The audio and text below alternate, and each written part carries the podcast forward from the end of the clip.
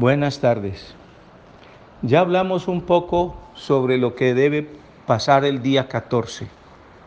Me imagino que habrá preguntas porque estarán bombardeados por la información que, que dan las redes de la ceremonia del ceder que se sigue en todo en todas las congregaciones judías ortodoxas y, e inclusive en las congregaciones mesiánicas. Nosotros hacemos cosas raras. Tenemos un calendario que se rige por el calendario de la Torá. Esperamos que nos digan desde Israel cuándo se hizo el avistamiento de la luna y de la cosecha de la cebada para empezar el año. Eso ya no se hace. Muy poquitas personas lo hacen porque tenemos los judíos ortodoxos en el año 4100 a través de Gilel II hizo un calendario perpetuo. Entonces la mayoría de las personas siguen el calendario perpetuo. Nosotros no. Pero no por rebeldes, sino porque ese es el calendario que nosotros seguimos, es el calendario de la Torá, porque el Creador hizo los astros para hacer ese calendario y de las fiestas. Segundo, nosotros tenemos un ciclo trianual del estudio de la, de la Parachá, porque Moshe cuando enseñó la Parachá, lo hizo en tres años. No se llamaba Parachá, sino que se llamaba Sidro, Sidrot, que es el plural de Sidra. Cada porción era una Sidra. Eran 154 Sidra que estudiaban una semanal y eso daba tres años.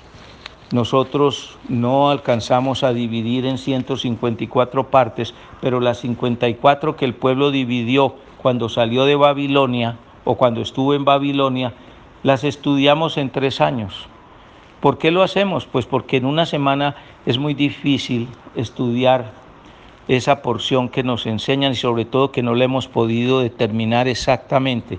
Entonces, como ya los rabinos dividieron en 54 partes la Torá, entonces esa partecita, esa cincuentava parte, la estudiamos en tres semanas, nos da más posibilidad de entenderla y de profundizar y nos demoramos los mismos tres años que se, demoró Moshe. ¿Por qué se demoran los, los, los, demás hermanos un año y le dan la vuelta más rápido a la Torá?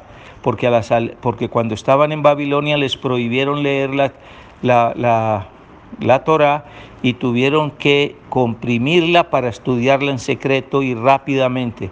Se quedó esa costumbre y así está actualmente. Pero como el calendario que se hizo porque estábamos fuera de Jerusalén y no se veía la luna en Jerusalén. Pero llevamos 70 años en Jerusalén. Entonces nos, seguimos suponiendo que ya no la vamos a ver nunca y entonces seguimos con el calendario perpetuo o nos devolvemos a lo que dijo el Mashiach lo que dijo el Creador.